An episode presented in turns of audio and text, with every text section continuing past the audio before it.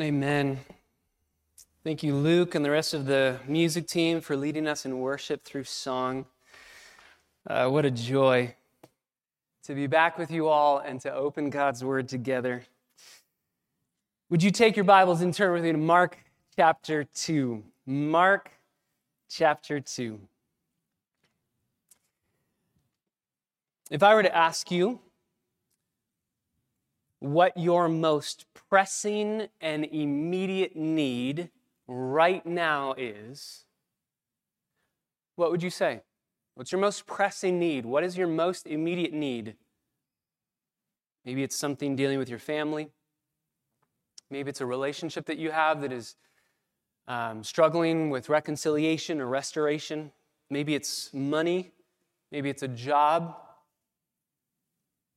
What would your greatest need be? If we could talk, what would your greatest need be? One of the questions that I, I love posing to people is if I could give you $100,000, which I can't, but if I could, what would you do with it? Tell me right now what you, what you would do. And usually that reveals either their heart's greatest affection or their heart's greatest need. What they determine is their heart's greatest need, or maybe a combination of the two. I wonder what you would do. If I could give you $100,000 right now, what would you do with it? What's your deepest need?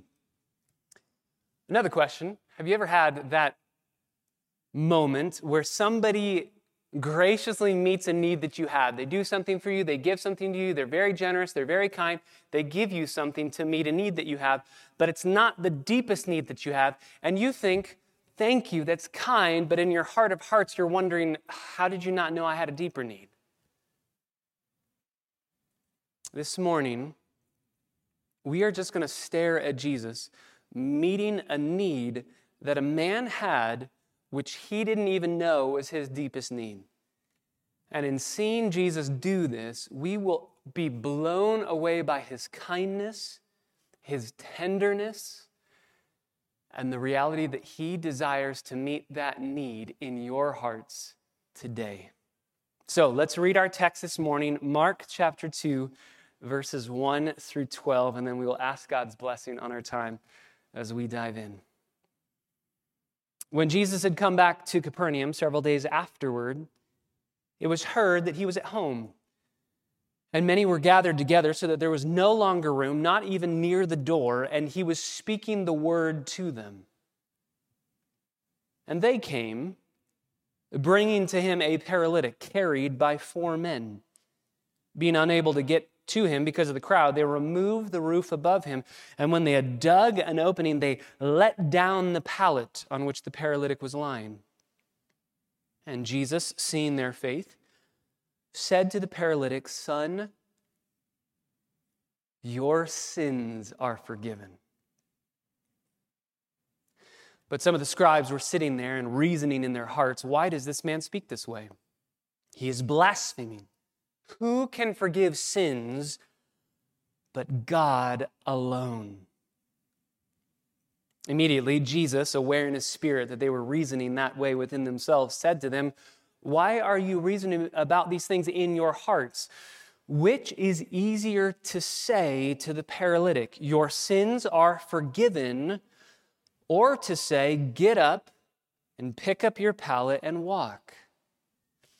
But so that you may know that the Son of Man has authority on earth to forgive sins, he said to the paralytic, I say to you, get up, pick up your pallet, and go home. And he got up and immediately picked up the pallet and went out in the sight of everyone, so that they were all amazed and were glorifying God, saying, We have never seen anything like this. These are the words of our sovereign God. Let's ask that He would write their truths on our hearts this morning. Father, we are so grateful for the privilege of opening your word, for the privilege of studying it, of giving careful attention to it. But we know that if we do that without you opening our eyes, it will be a fruitless endeavor. We know there is no point in us trying to get something on our own ability, by our own wisdom, by our own reasoning. We have fleshly eyes, and we desperately need you to open our spiritual eyes to see. And that's why we pray every Lord's Day that you, Holy Spirit, would open our eyes to behold wonderful things from your law. God, give us help. And God, I pray this morning that you would apply the gospel to our hearts in such a way where we would see and savor the work that you are doing in meeting our deepest needs, even if they are not the needs that we were expecting you to meet. May we receive your love and live on that love, even in these moments, while you tangibly and practically love us through ministering your word to us. Jesus, be exalted as we stare at you. We pray in your name. Amen. As we've been studying through the Gospel of Mark, we have been looking for two main things. Number one, we have been wanting to stare at Jesus, and then number two, we have been wanting to be transformed by him as we stare at him. And that's exactly what we're going to do this morning. We are just simply going to stare at Jesus and take this narrative as a whole and then look to be transformed by him. By way of reminder as well, we have already been in one chapter of Mark, and we've seen that Mark is writing to prove that Jesus is the one true king. He's just not the king that everyone expected him to be. He is Messiah, but not the way that people thought that he was going to rule, to conquer, and to reign. But to prove that Jesus is the Messiah, Mark is going to open his gospel by saying, number one, he has a forerunner uh, in fulfillment to Old Testament prophecy. John the Baptist is the forerunner. That's why Mark starts his gospel by staring at John and not Jesus. John is proof that Jesus is the Messiah. Then we have the coronation of the king at the baptism of Jesus, where he is baptized and the Holy Spirit descends on Christ. And then he is compelled to go into the wilderness where he has authority over the devil he is tempted and he proves to be successful in every single endeavor by not succumbing to sin or temptation. He has authority over Satan. If he is king, he has to have authority. And who does he have authority over? Mark tells us time and time again he has authority over Satan. He has authority over demons. He has authority over sin. He has authority over sickness. He has authority over sinners by calling those two pairs of brothers to follow him, and they do. He has authority over the spiritual realm, over the physical realm, and last time we were together in this amazing gospel, we saw Jesus having authority over sickness, specifically the sickness of leprosy. And we saw how Jesus traded places with the leper. You remember the leper was the outcast, and Jesus was walking around freely. He could go anywhere. And then, because Jesus heals that leper, he says, Don't tell anyone what's happened to you. Uh, the leper doesn't obey that. And he tells everyone, and they trade places. Now, the leper can go anywhere he wants to, but Jesus is now in seclusion. Verse 45 in Mark chapter 1 uh, the leper goes out, begins to proclaim it freely and to spread the news around to such an extent that Jesus could no longer publicly enter a city, but stayed in unpopulated areas. That's the wilderness, stayed out in the wilderness. And they're coming to him from everywhere.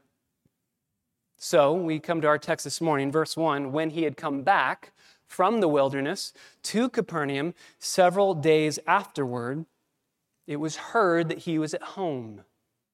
And many were gathered together so that there was no longer room, not even near the door. There's a crowd that's formed.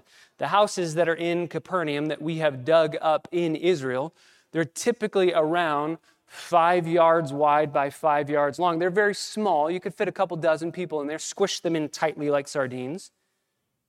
And that's what the crowd looks like. There's a crowd, and he's speaking the word, doing what he said, This is what I came to do.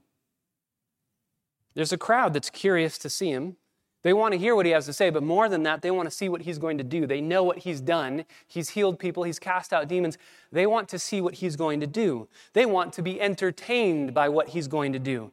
And that's why we need to be reminded right off the bat that crowds are no measure of success. In fact, in Jesus' ministry, usually the more crowds gathered, the worse things were for Jesus.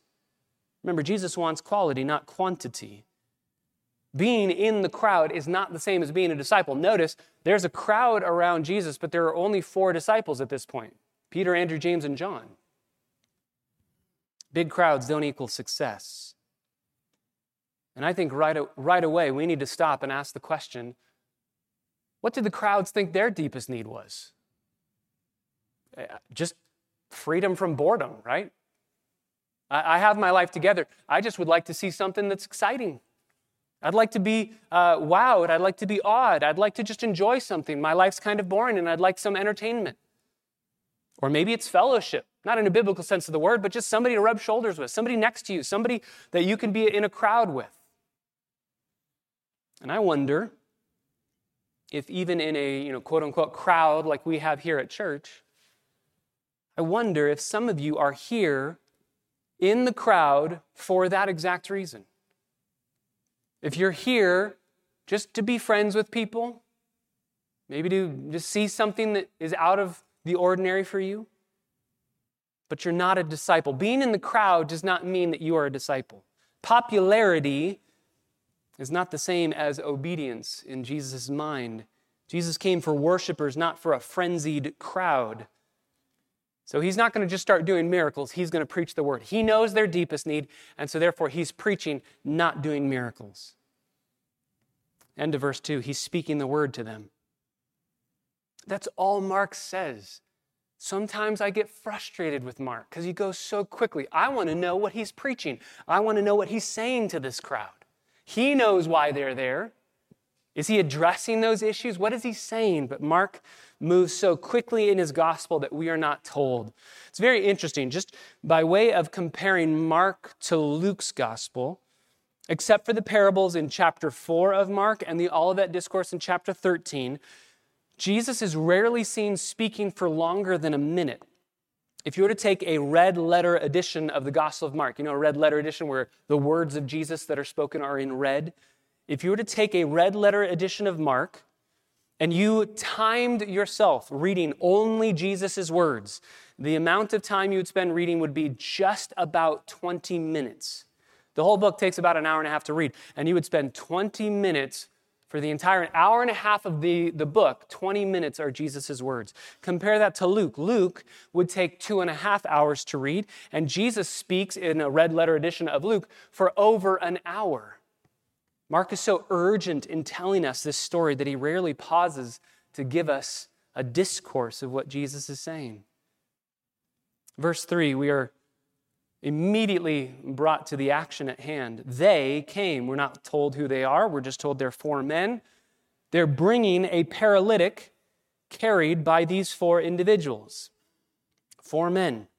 A paralyzed man brought by his four friends. So there's five guys together and why are they bringing this man to Jesus? Not a trick question. It's to be healed. They're bringing him to be healed. But they're unable, verse 4, to get to him. Apparently, this crowd is not very sympathetic, right?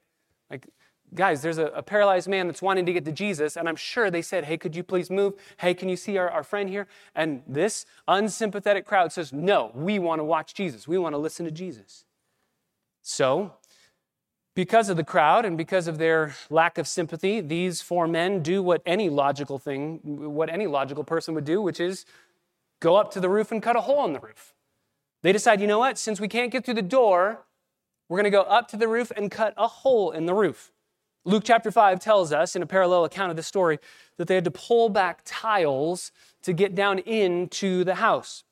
That word for tile is another word for baked clay or ceramics. Typically, roofs back then would be um, a lot of dirt, a lot of um, just kind of thatched roof, palm branches or uh, pieces of wood, and then some dirt and some clay and hardened so that uh, you would have some form of protection. So they're just digging around. And so a lot of people will say, as they're preaching through this text, they'll say, well, it wasn't the kind of roof like our kind of roof. So if you're thinking about that, don't think about that. It, agreed. But still, they're making a hole in the roof.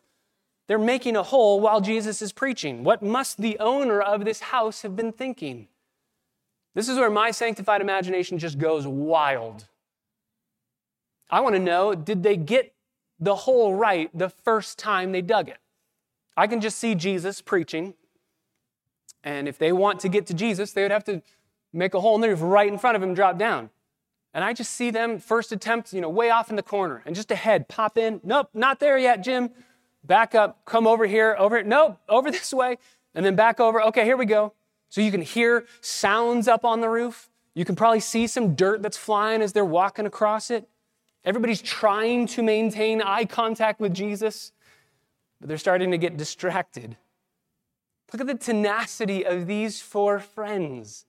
They could easily have looked at the door, seen the crowd, known that there's no way in, and said, I guess it's not the Lord's will.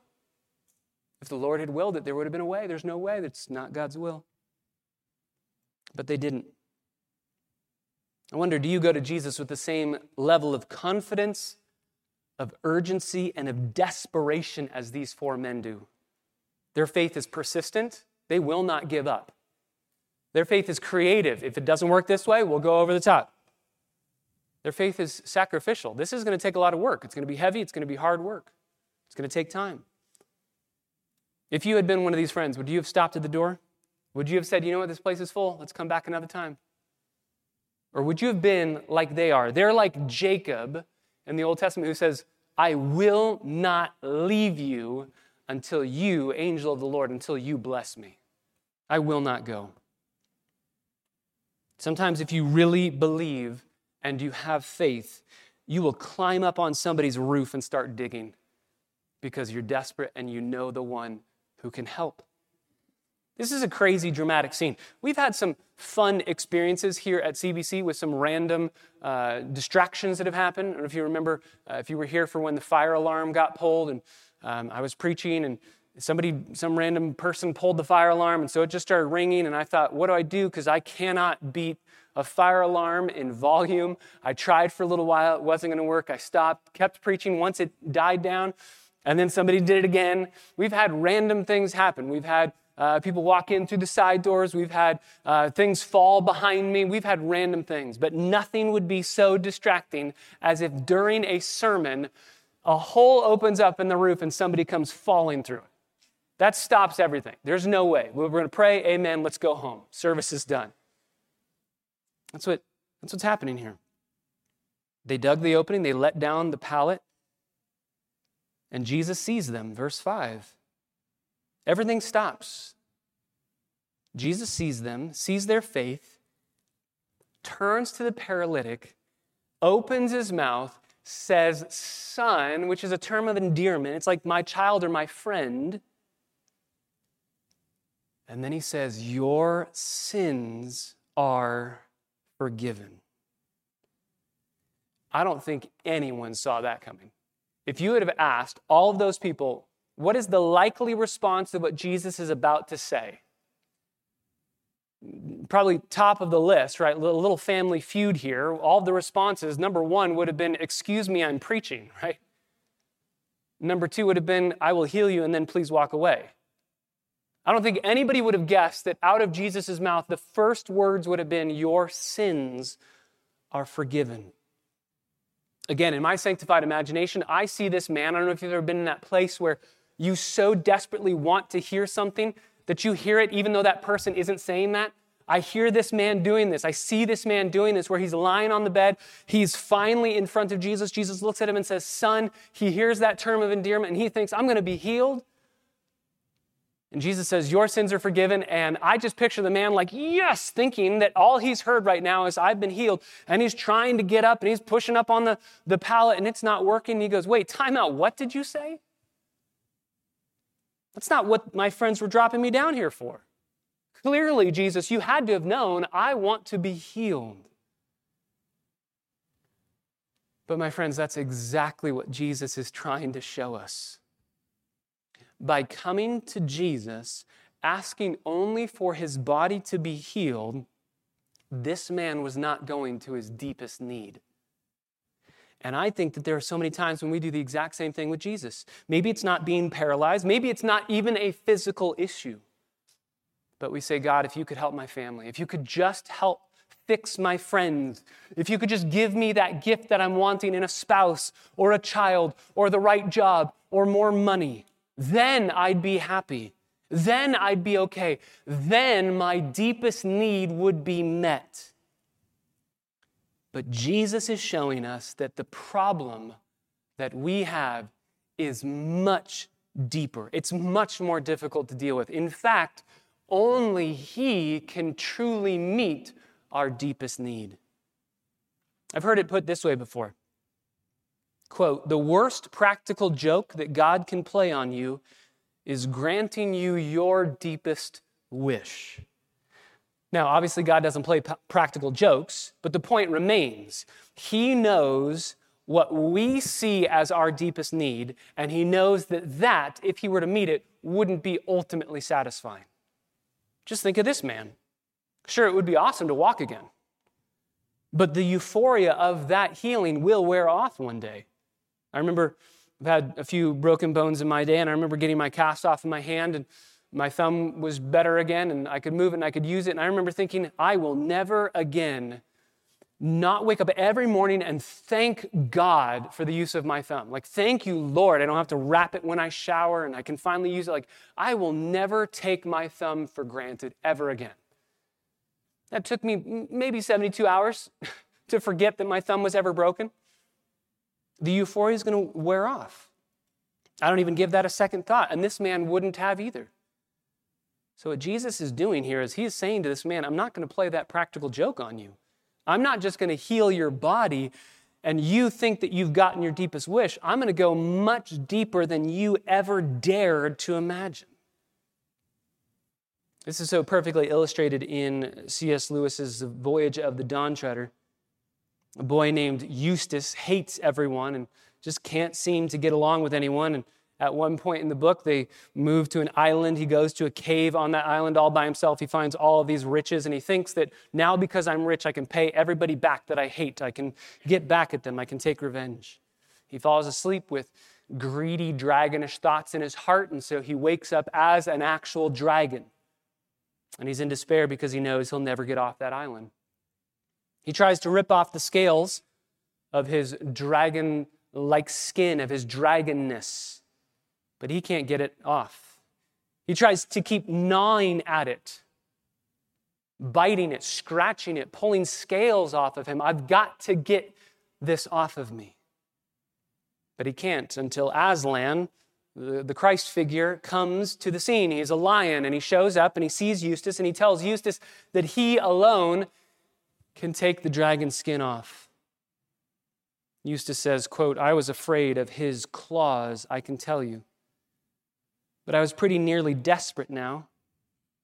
The very first tear he made was so deep that I thought it had gone right into my heart. And when he began pulling the skin off, it hurt worse than anything I had ever felt. Well, he peeled the beastly stuff right off, just as I thought I had done to myself the other three times.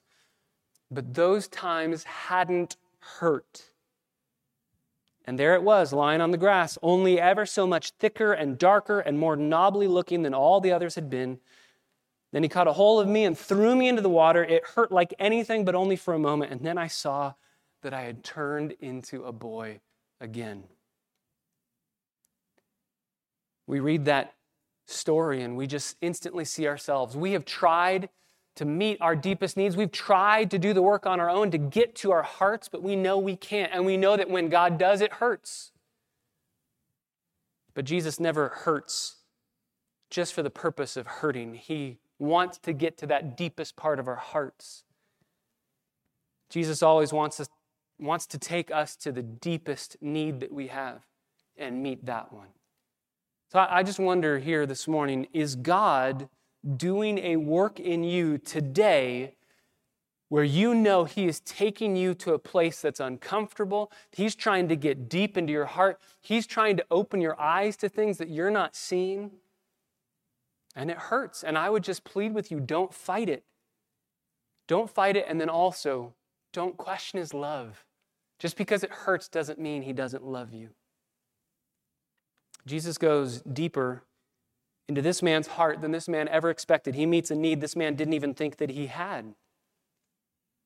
And notice in verse 5, this man did nothing. He literally just plopped down in front of Jesus, and Jesus says, Your sins are forgiven. There are no works attached to this. There's no go do these things and then your sins will be forgiven. No, it's your sins are forgiven. Now go do these things. This is justification without works. Apparently, this man had genuine saving faith. There's no works attached to this. Do this and then you'll be saved. And that is going to absolutely tick off the Pharisees because the Pharisees do not believe that you can have a, a clean slate given to you. You can only have a clean slate once you work to get it. And so we get to the Pharisees. Verse 6 some of the scribes were sitting there. Mark tells us it's the scribes. Luke tells us that there's Pharisees and scribes there. The scribes are the skilled writers who became experts in the Hebrew scriptures during the Babylonian captivity in the book of Daniel. The Pharisees were the largest Jewish party, numbering uh, around 6,000 people. You know that they were very uh, moralistic in their mindset, that all they really cared about is looking good, is behavior modification. That's why Jesus keeps going after their heart. You've heard it said, but I say to you. And so they are here, verse 6. Notice they are sitting there. Just interesting observation. They're sitting. I don't know if everybody's sitting. My guess is they're standing. My guess is most of the people in that room are standing because they're trying to squish in to hear Jesus but not the Pharisees or the scribes. No, they're sitting. And I bet that they're sitting like those people. Have you ever had that where maybe at a Bible study, there's not enough room, and people are sitting on the ground, and there's people that are just laying on the ground, and you're like, could you just sit normal? Can you move? Because I need to sit in here. And they're like, no, I'm just comfortable here. That's how I'm guessing these people are sitting. Like, hey, we could fit more people in here if you guys would sit like normal humans. They're like, nope, we're, we are the elite. It's standing room only, but they're just sprawled out in front of Jesus. But they say, verse 7, why does this man speak this way? He is blaspheming. Blaspheme, blaspheming is when you claim to be God, but you're not. They totally get it. Only God can forgive sins. That's their uh, accusation. Who can forgive sins but God alone? You are claiming to be able to forgive sins. Only God can forgive sins. So, therefore, since you're not God, you're blaspheming. They know Old Testament text, Isaiah 43, verse 25, Micah chapter 7, verse 18, that clearly say only God can forgive sins. Even in Jewish thinking, the Messiah himself couldn't forgive sins. Only God can forgive sin. And it makes logical sense. If we sinned against God, then only God can grant us that forgiveness, right? This makes sense. If, if Ricky punches Christian and then uh, I go up to Ricky and I say, I, I forgive you. Christian would say, Excuse me, you weren't a part of this. Uh, Ricky punched me. I have to say, I forgive you. It totally makes sense reasonably to say only God can forgive because God is the one that we are sinning against the most in our offensive, sinful nature. And that's, they, they, they totally get it. He's claiming to be God. Jesus is claiming here to be God. And either he is or he isn't. There is no middle ground here. And so the religious leaders say, No, you're not God, so you're blaspheming. And this is the charge that's going to follow Jesus all the way to the cross. This is the charge that they will use to get him killed. They hate that he is claiming to be God. By the way, Jesus is a blasphemer if he is not God. He's claiming to be God, and if he's not God, then absolutely he's blaspheming. They totally get it. But they will not concede to the reality that Jesus is who he claims to be. That's the bottom line. He claims to be God, and they say no. And so, my question is who is the real paralytic in this story? It's not this man. He couldn't move his limbs. It's the Pharisees and the scribes who couldn't feel in their hearts. Which is worse, to have an unfeeling heart or unfeeling legs? These are spiritually paralyzed individuals. Jesus knows this, verse 8, immediately.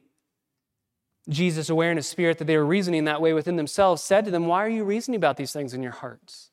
He knows they're arguing. He receives thus far in the Gospel of Mark um, objections from the devil, objections from demons, and now we see objections from the religious leaders. And by the way, these objections will be the worst of all of the objections. These controversies that will follow Jesus through the Gospel of Mark, there is no stiffer opposition against Jesus than that of the religious leaders.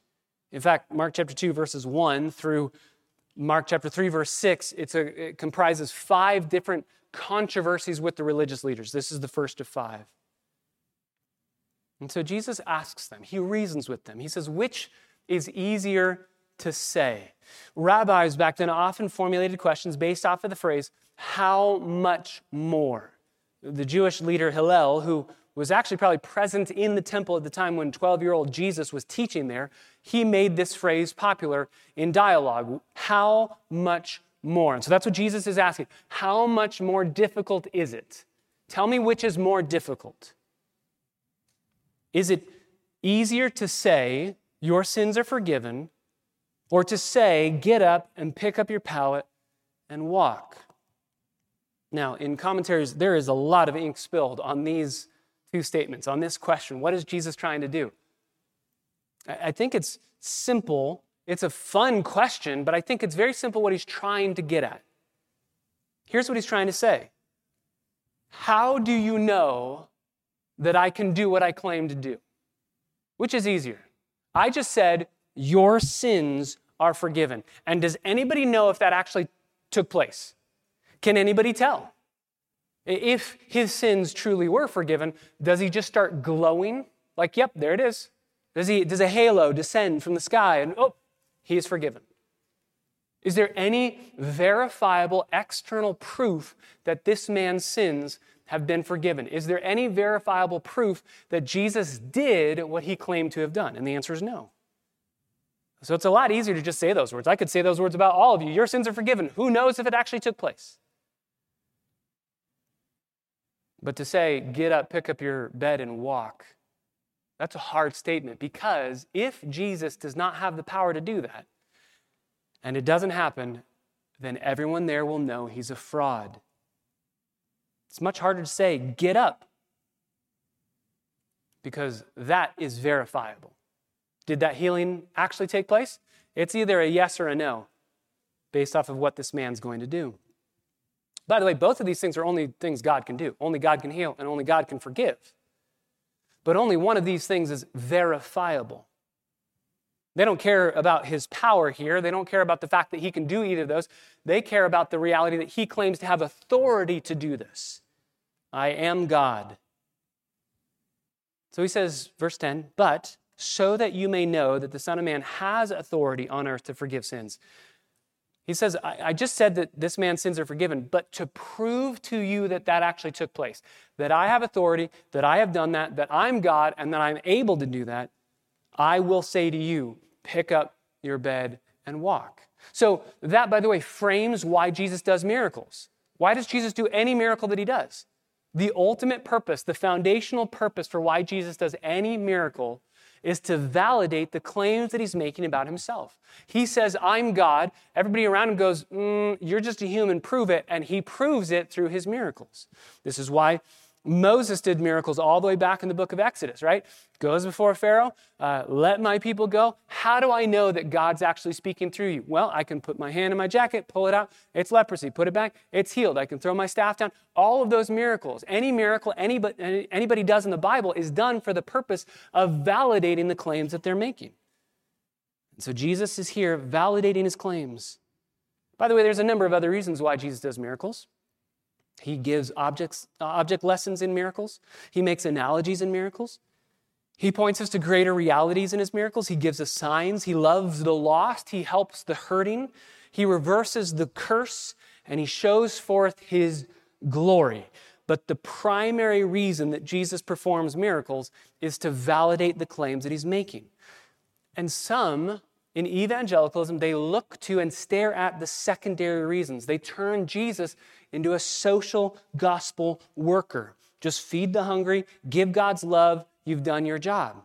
And yes, we should feed the hungry. Yes, we should take care of those who are hurting. But if that's all that we do, if they have warm bellies, if they have full bellies, and they have a roof over their head, but they don't have the gospel, then they just get to enjoy this life in comfort and then they go to hell. That's not what we want. That's not what Jesus wants. And so he is using the miracles to validate I claim to be God come in the flesh, and I claim to be the only way to get to the Father. And let me prove that it's true. And so he says, verse 11, to prove that I have authority on earth to forgive sins, to prove that I am God, I say to you, get up, pick up your pallet, and go home.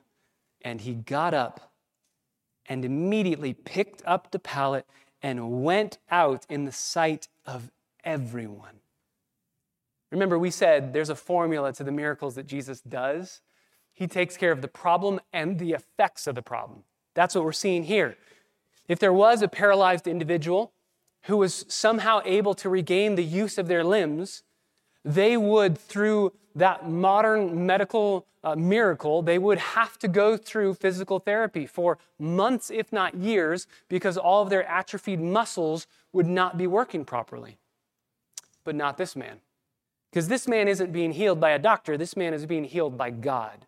And when God heals you, He takes care of the problem, the paralyzation of your body, and He takes care of the effects of the problem, all of those atrophied muscles.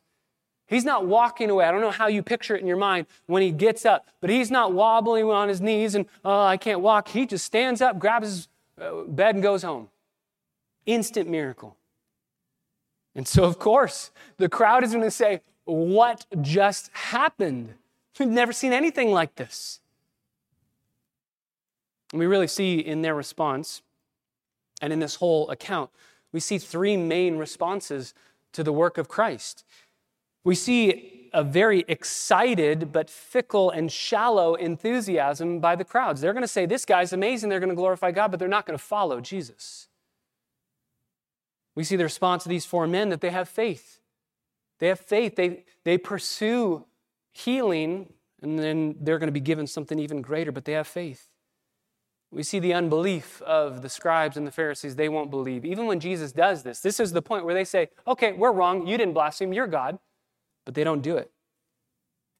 These same three responses are the three responses you see every single time you share the gospel. This is what you see in Acts 17 when Paul is preaching the gospel at Mars Hill. And Paul, after preaching about the resurrection of Jesus Christ, one group of people says, We'd like to hear more. We're not convinced. We'd like to hear more. One group of people says, You're dead wrong. We will not listen to you anymore. And one group of people says, We believe you wholeheartedly and we want to follow you and teach as well.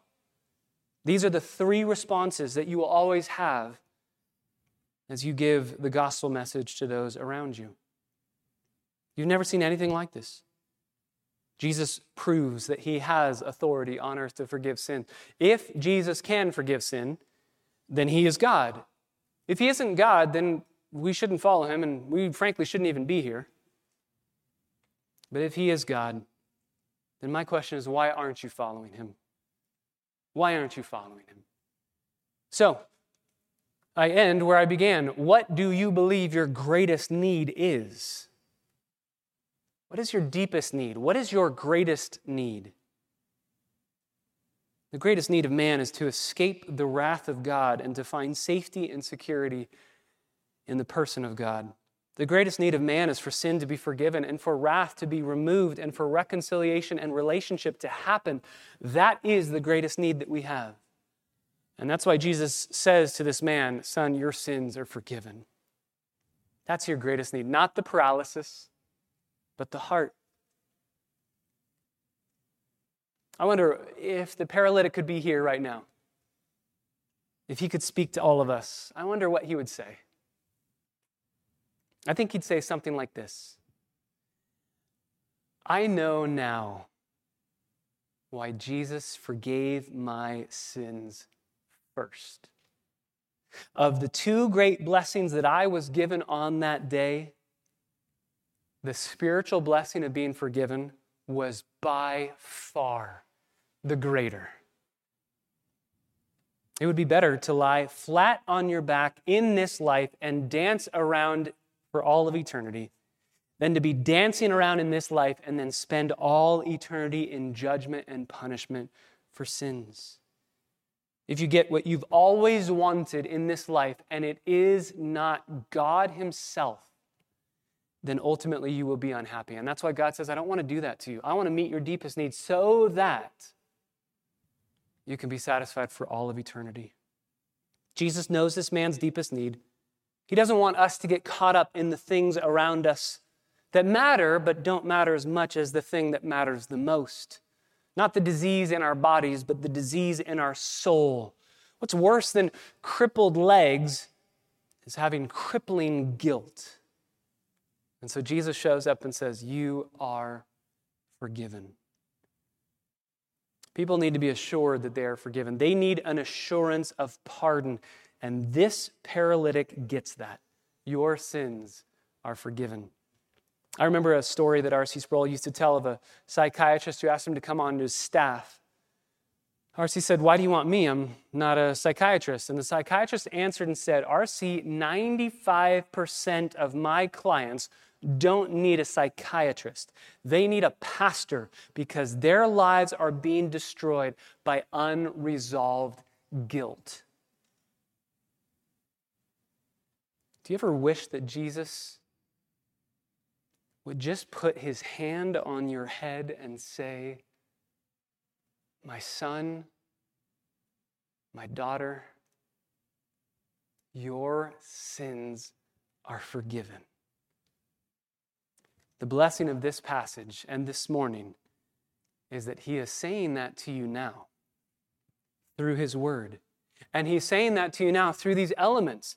If you have understood your need for a Savior and you have seen that Jesus alone provides a way of escape from punishment for sins, but even better, He provides a way of access and entrance into a right relationship with God the Father. If you know that, and if you glory in the fact that He alone can save you, and you love Him, then He says to you this morning, Your sins are forgiven. I dealt with all of that at the cross. I paid for your sins at the cross. Once for all, you're forgiven. But I wonder if you're here this morning and you would say, like the paralytic, I have a need that I think is deeper than just forgiveness of sins. I have something that, God, if you could take care of this, then maybe I would believe you for forgiveness. And he would say this morning, no, no, no, your deepest need is forgiveness. And I have met that need, and therefore every other need I can meet. And if I choose not to, I'm doing so because I love you. There's something better for you. But first, you have to come to me for the forgiveness of sins before you get any of the other benefits. And I would plead with you turn to Christ for forgiveness. Don't turn to Christ for any other thing that you would feel is your deepest need. How is it possible that we can be forgiven? How is it possible that we can be assured of pardon before the Lord, that we have been acquitted of every wrongdoing, and even better than that, we have been given a perfect record of righteousness so that it looks like we have done everything right? Well, it's in this passage. Remember how Jesus said, which is easier to say? It's easier to say your sins are forgiven because there's no external evidence of that happening. But I think inside of this question, which is easier to do? Which is easier for Jesus to do? Oh, it's much easier for him to heal this man. Just say the word, snap your finger. It's a piece of cake for Jesus to heal this man. It's going to be a much harder thing for him to be able to live out forgiving this man's sins. Because for that, he is going to have to go to the cross and die. He's going to have to be the sin bearer, the wrath remover and die in our place. So, even here, as early as Mark chapter 2, the shadow of the cross is hanging over our Savior. But He will do that. He will go to the cross, He will die, He will bear our sin and suffer in our place with joy because He wants to give you your soul's deepest wish. One that maybe you never even knew that you had, but you have had it all along. And that wish is to be satisfied in Him and by Him alone. Father, we thank you so much for this text that just reminds us of the glory of Christ. We are able to stare at Him and we're able to see the way that He works. We're able to see the way that He ministers to this man and even ministers to these four friends, seeing their faith God, I pray that you would grant the gift of faith even here this morning. That we would not be like the crowds that show up just for the purpose of seeing something exciting. No, we would show up because we're worshipers of Christ. May we not be like the Pharisees and the scribes who have hard hearts and in unbelief they say, I'm going to question Jesus and everything he says and everything he does. May we be like those four friends, even bringing our friends to Jesus, whatever it might take. May we be like those four friends who, who wrestle to get to Jesus. I will not leave until you bless me. And ultimately, may we learn from the paralytic this morning that though we all have needs, and many of them are serious and deep, we have been shown this morning what our deepest need is. God, I pray that through confession of sin, we would agree with that statement. We would agree with what you have said this morning. Our deepest need is our sinful souls that need forgiveness. And may we cry out to you, knowing that you are filled with mercy, full of loving kindness, abounding with grace. And even as we sang earlier, you are the friend of sinners. So, Father, may we, even as we prepare to partake of communion, may we receive the assurance of pardon that you would speak to us now through these elements. Your sins are forgiven. Now, get up Go from here and tell everyone that they too can have their deepest need met only in Christ alone. We pray in His name. Amen.